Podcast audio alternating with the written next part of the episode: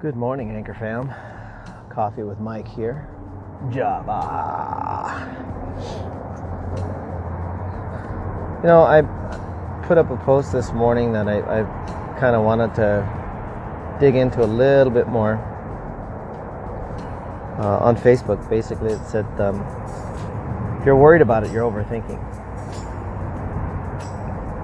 And one of the things that hit my mind, of course, is how uh, Gary Vaynerchuk, Gary V, has been talking to millennials and has really been pushing a, a message lately of um, stop stressing over the fact that you're not successful at 22 or 24 or anything like that. You know, those are anomaly stories. Technology has made those anomalies so available that everybody's measuring themselves against that, and in the midst of it, causing themselves a lot of stress.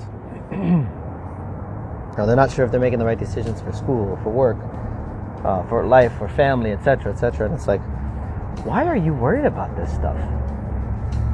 You know, the successful don't worry about decisions that they've made. They worry about the results that come out and they wait for them. They don't stress over them. They watch it, they track it, they measure it. You know, like the old boss used to say, what gets tracked gets measured. And when you can measure something, you can tell whether or not your decision was good. And in every decision, whether it was good or not, there's something good in it. And there was a there was a path that got you to a point somewhere in that decision that was good. Now, if it was just a really bad decision, guess what? Well, it was a really bad decision. You can dwell on that too. So what if you failed? It's a part of success.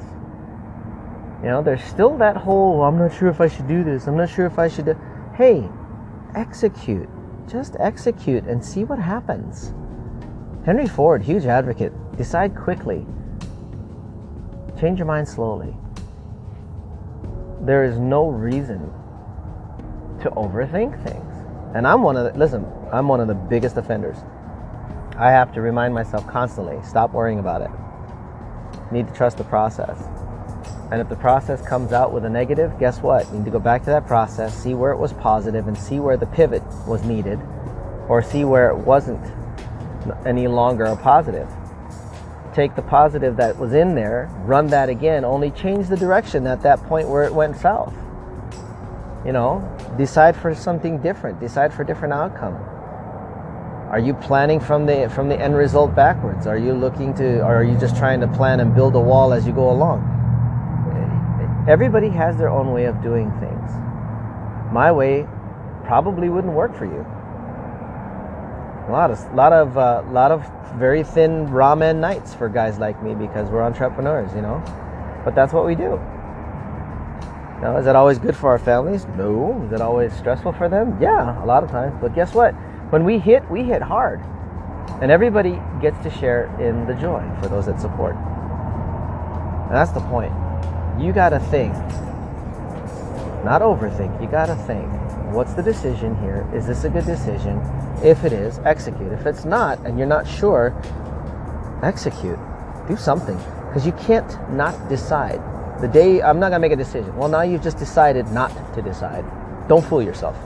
You're always making decisions daily. Decide for the positive, decide for motion. In motion is better than not. Forward, sideways, over, under.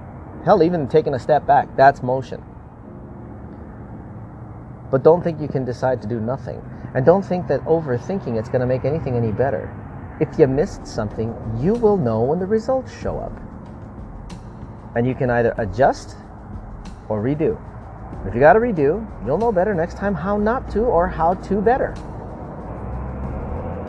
It's a little little bit of thought there, a little bit of philosophy for you. And I do hope you all do wonderfully well this week.